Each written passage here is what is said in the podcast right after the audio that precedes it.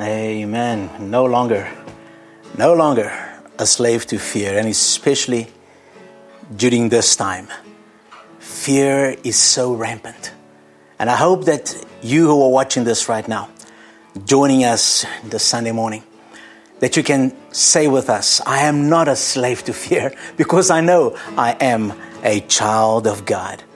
Well, good day to you, church. Welcome those of you watching us from our church in Pretoria and so many of our friends from uh, all over South Africa and other parts of the world. Last week we had uh, six nations apart from South Africa joining us in this service. We had Angola, uh, we had uh, uh, Italy, Portugal, United Kingdom, we had um, United States, Brazil. So uh, thank you for, for joining us. And if you are from some other country that I haven't mentioned, please let us know in the comments that uh, you are watching us as well. Tremendo ter vocês de Portugal, Angola, Brasil visitando a gente aqui na África do Sul. Uh, muito bem-vindos a esta programação. Que Deus abençoe vocês neste programa. And that's a little bit of Portuguese for you, okay? The language of heaven. Guys, it is so wonderful to be together. And as you've seen, things have changed. You know, last week we could still put a small team together and uh, be at church, but now, everyone is in their own homes. Uh, South Africa is in shutdown mode. Many countries in the world are in shutdown mode right now. Probably most of you are there. Oh, okay. Lockdown. Okay. Lockdown, shutdown is a lot more intense. Yeah. Right, As you probably know, we are in lockdown mode, and probably most of you watching this program, because I know other countries are also in lockdown mode. Um, and that is the reality that you are living in uh, today. And of course, something like this does bring anxiety, does bring fear to many people. But we're going to deal with that just now as I continue. Second part of the message I started last Sunday on faith over fear. Just a couple of things to bring to your attention. Next Sunday, the 5th of April, we'll be turning our attention to Easter. Next Sunday is Palm Sunday. So I will be sharing with you a message on Palm Sunday. And then the week after that, the weekend after that, we normally in our church, we meet on Thursday night, not on a Friday. We meet on Thursday night to celebrate the Last Supper. And then on Sunday morning to celebrate the resurrection. And that's what we'll be doing.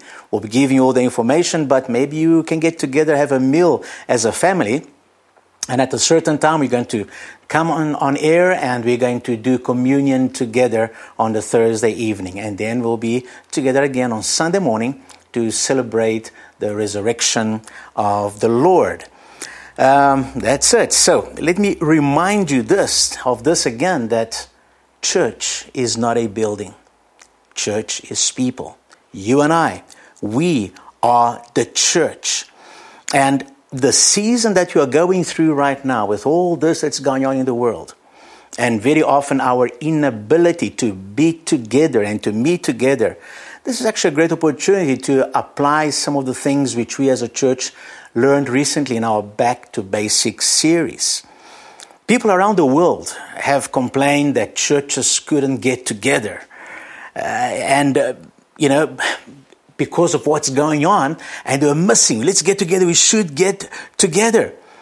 But you know what? The fact is, for so many people, including some of those complaining, when we could get together, they didn't. They were so busy, you know, doing other things, going on picnics and having other meetings. And I really hope that once the season is over, we will give a lot more value to the privilege we have of being free to meet together as a church. The truth is that this is nothing new. Throughout church history, the church oftentimes has been forced to go underground, to gather together in homes or in secret places, in small groups, just families, three, four, five people. Even today, China, most of the churches in China, they cannot meet publicly. They've got to meet in small groups, homes. And so it is a reality that you are facing that is not new to the church of Jesus Christ. And the church has prevailed and the church will prevail through this as well.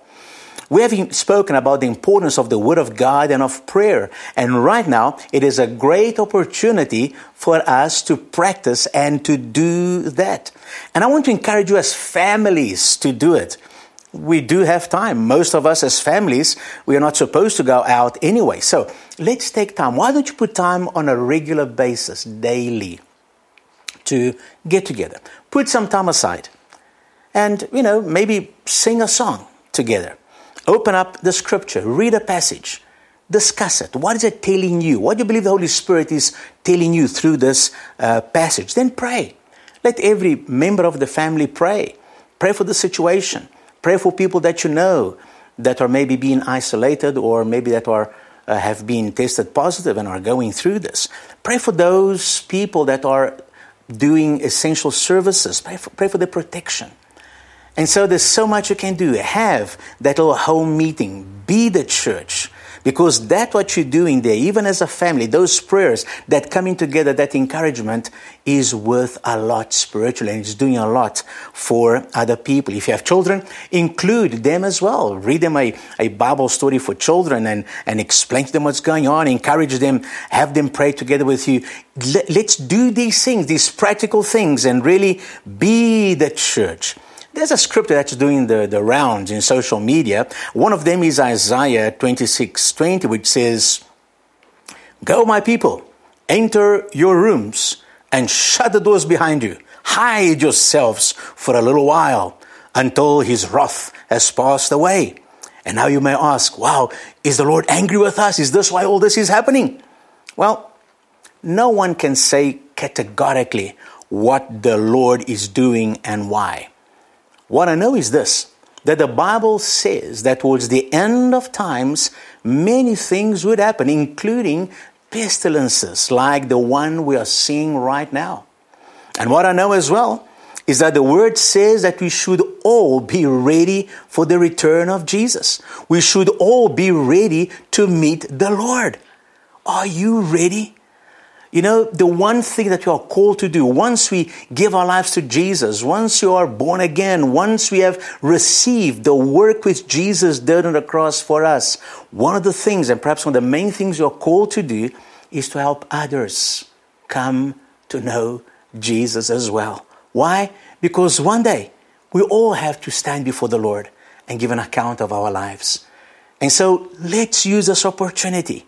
I know that through this season, it is causing some people to stop, to pause, and to rethink their lives. And that's where you and I come in as the church. We are here to give hope to people, to tell them there is a way, that this is not the end, that there is a God who loves us and wants us with Him forever, not just in this life, but forever. And so let us be ready, amen, to help people, to be those beacons of light and of hope not be taken up by fear. And talking about fear, let's get to, back to part two of our message, faith over fear. If you missed it last week, please go to our website, go to our YouTube page and, and watch it, listen to it. I'm sure it will be an encouragement to you. Now, there is so much that Bible says on this topic, and probably you've heard little clips and, and, and messages about this uh, in media. But and, I, I encourage you to go and spend time in the Bible, in the Word of God. See what it says about fear and about faith. Let the Holy Spirit speak to you through your own Bible. And as you sit with Him and hear the Word, let Him encourage you and give you a personal word.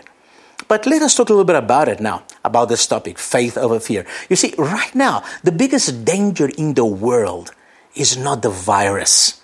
The biggest danger in the world right now is the fear that this virus is causing causing people to behave irrationally, to panic, to do things they would not normally do. And that is a bigger danger than the virus itself. Make no mistake, the virus is dangerous. I'm not saying ignore the virus. Uh, no, we, we cannot ignore this. But we also must not allow fear to grip our hearts. Fear paralyzes, whereas faith mobilizes. What do we need to overcome fear? One of the greatest ingredients, antidotes to fear, is peace. Peace. The Old Testament word for peace is shalom. And this word peace doesn't mean the absence of trouble, the absence of war, the absence of problems. No. And, and by the way, that will never happen. Until Jesus comes, there will always be some problem, something going on that will bug you. The peace the Bible is talking about is an inner sense of well being, of settlement. I've got peace on the inside, which allows me to face what is going on on the outside. There's a quietness in my spirit, there's a quietness in my soul. And this is a promise that the Lord gives us. This peace is promised to those who trust, who have faith in the Lord. Listen to Isaiah 26 3. It says, You will keep him in perfect peace, whose mind is stayed on you because he trusts you. Stayed means steadfast, focused. So you will keep him in perfect peace, whose mind is focused on you. Verse 4 says, Trust the Lord forever. For the Lord, the Lord Himself is the rock eternal. God is eternal. He is the one you can go to. This world, as we heard last week, is being shaken. Everything is being shaken. But the kingdom of God cannot be shaken. Our God is there. He is stable. He is eternal. And if we turn our focus, our faith, our attention to God, He promises us He will keep us in perfect peace. Notice where the battle takes place. He says, whose mind is stayed on you. You see, the mind is the battle place. The mind is where the battle goes on whose mind is stayed, focused on the Lord, filled with His Word. Let the Word of God direct your thoughts and imaginations, not the fearful stories which are being thrown at us from all corners. I'm not saying ignore. I'm not saying stick it in the sand and pretend that nothing is going on. That, that's foolish, and we'll get to that uh, just now. And there have been some people who have done that. They've totally ignored what's going on. And the results are there as well. No, you must acknowledge that there is a problem. You must acknowledge what is going on in the world. There is an enemy. And we are uniting against it. It's actually wonderful to see how the whole world is coming together. Even people that are normally enemies, they're coming together to fight this enemy. We have a common enemy which are fighting together in the world. But to overcome fear, you need wisdom. Listen to Proverbs chapter 1, verses 32 and 33. For the waywardness of the simple will kill them, and the complacency of fools will destroy them. But whoever listens to me will live in safety and be at ease, be at peace without fear of harm. You see in this passage, complacent, being complacent and deviating from instructions given at this time, instructions given by government, who are informed by experts. If you ignore that, it could bring destruction upon you and upon others. You see, in this passage, when it says, Whoever listens to me, if you go and read uh, this chapter 1 of Proverbs, this is the wisdom of God personified. And the wisdom is speaking as if it were a person. And wisdom says, Listen to me. Listen to me.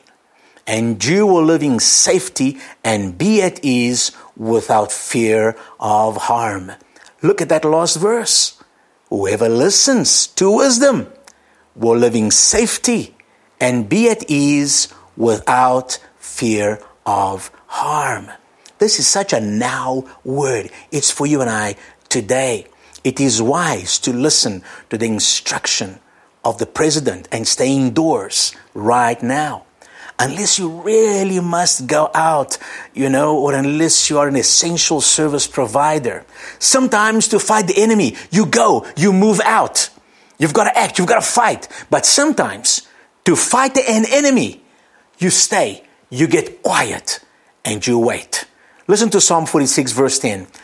He says, Be still and know that I am God. I will be exalted among the nations. I will be exalted in the earth. Be still. Be still and know that I am God. Be still. Cease to move about. Stop and put your thoughts and your attention on God. Jesus said, These things I have spoken to you, that you may have peace. In this world, you will have tribulation, but be of good cheer. I have overcome the world. Listen, you are home, but you can pray. You can praise. I hope you've been praising the Lord this morning with us. You can share the word of God with friends on social media and tell them why you are not paralyzed by fear. Tell them of the hope that there is in you. Tell them that this shall pass and that faith in God will get you through. Let us join together in praying that a cure will soon be found and this pandemic will be history. Remember, the real destructive virus is not the coronavirus. It is the virus of fear. Fear paralyzes. Most of us, most of us are confined to our homes. But we are not paralyzed, are we? We are not. We can pray. We can stay in touch and encourage our friends and our family. We can take time daily as families to pray for the nation, for the world, for those people that you know are being directly affected by this. Pray for those who are working outside, uh, outside their homes in essential services. Pray for their protection, for their health. Our spiritual battle does not stop just because we are in our homes. And you can engage in it right now, right where you are. Faith overcomes fear when you put your trust fully in the Lord. Joshua 1 9 says the following Have I not commanded you? Be strong and of good courage. Do not be afraid. Do not be dismayed, for the Lord your God is with you wherever you go. Wherever you are, you are not alone. God is with you. In verse 8, the Lord instructs Joshua to meditate in and to obey the word of God. And so he says, You do that. And remember this trust in me. Do not be afraid. And now it's a good time for you now to apply this. Now it's a good time to fill your mind with the, and your heart with the Word of God. Yes, we must know what is going on in the world, but take time to feed yourself, feed yourself, feed your mind, feed your spirit, spend time in the Word, hear what God has to say, and share with others what God is saying. Don't fear, spread hope, spread the Word. There is a fact that we cannot change, and here's the fact the fact that we all must join together in fighting a common enemy. So let us focus on that. We are on lockdown. It is a short term sacrifice for the long term good. I think at this time it is appropriate to remember the serenity prayer. You probably are familiar with it. It says, God, grant me the serenity to accept the things I cannot change, courage to change the things that I can, and wisdom to know the difference. Uh, this little prayer is actually a shortened version of the prayer written by the Reverend Reinhold Niebuhr. He wrote it around 1932, 1933. And the full version reads as follows. I want to share it with you. It says, God, give me grace to accept with serenity the things that cannot be changed. Courage to change the things which should be changed, and the wisdom to distinguish the one from the other, living one day at a time, enjoying one moment at a time, accepting hardship as a pathway to peace, taking, as Jesus did, this sinful world as it is, not as I would have it, trusting that you, O oh God, will make all things right if I surrender to your will, so that I may be reasonably happy in this life and supremely happy with you forever in the next. What a powerful prayer. Let us make that our prayer as well. we'll never be completely happy in this life. But with God's help, we can be reasonably happy and be prepared with Him forever. May the peace of the Lord Jesus Christ, which passes all understanding, guard your heart and mind as we go through this season. Let us pray. Dear Lord Jesus, you are the Prince of Peace. And I pray right now for everyone watching this program. Lord Jesus, won't you give my brothers and my sisters, everyone under the sound of my voice right now, your peace. Thank you, Lord, that we can trust you in a time like this, that we do not have to be paralyzed by fear or enter into panic, but we can trust in you, Lord. Grant this to us in your will, in Jesus' name. And so now, may the love of God the Father, the grace and the peace of our Lord Jesus Christ, and that precious fellowship of the Holy Spirit remain with each one of you, with each one of us, as we remain in Him. Amen. Thank you so much for joining us for Church at Home. We trust that you're blessed by the service. Please go ahead and like and follow us on our social media platforms so that we can stay connected with you. May you stay safe, may you stay healthy, and may you be blessed.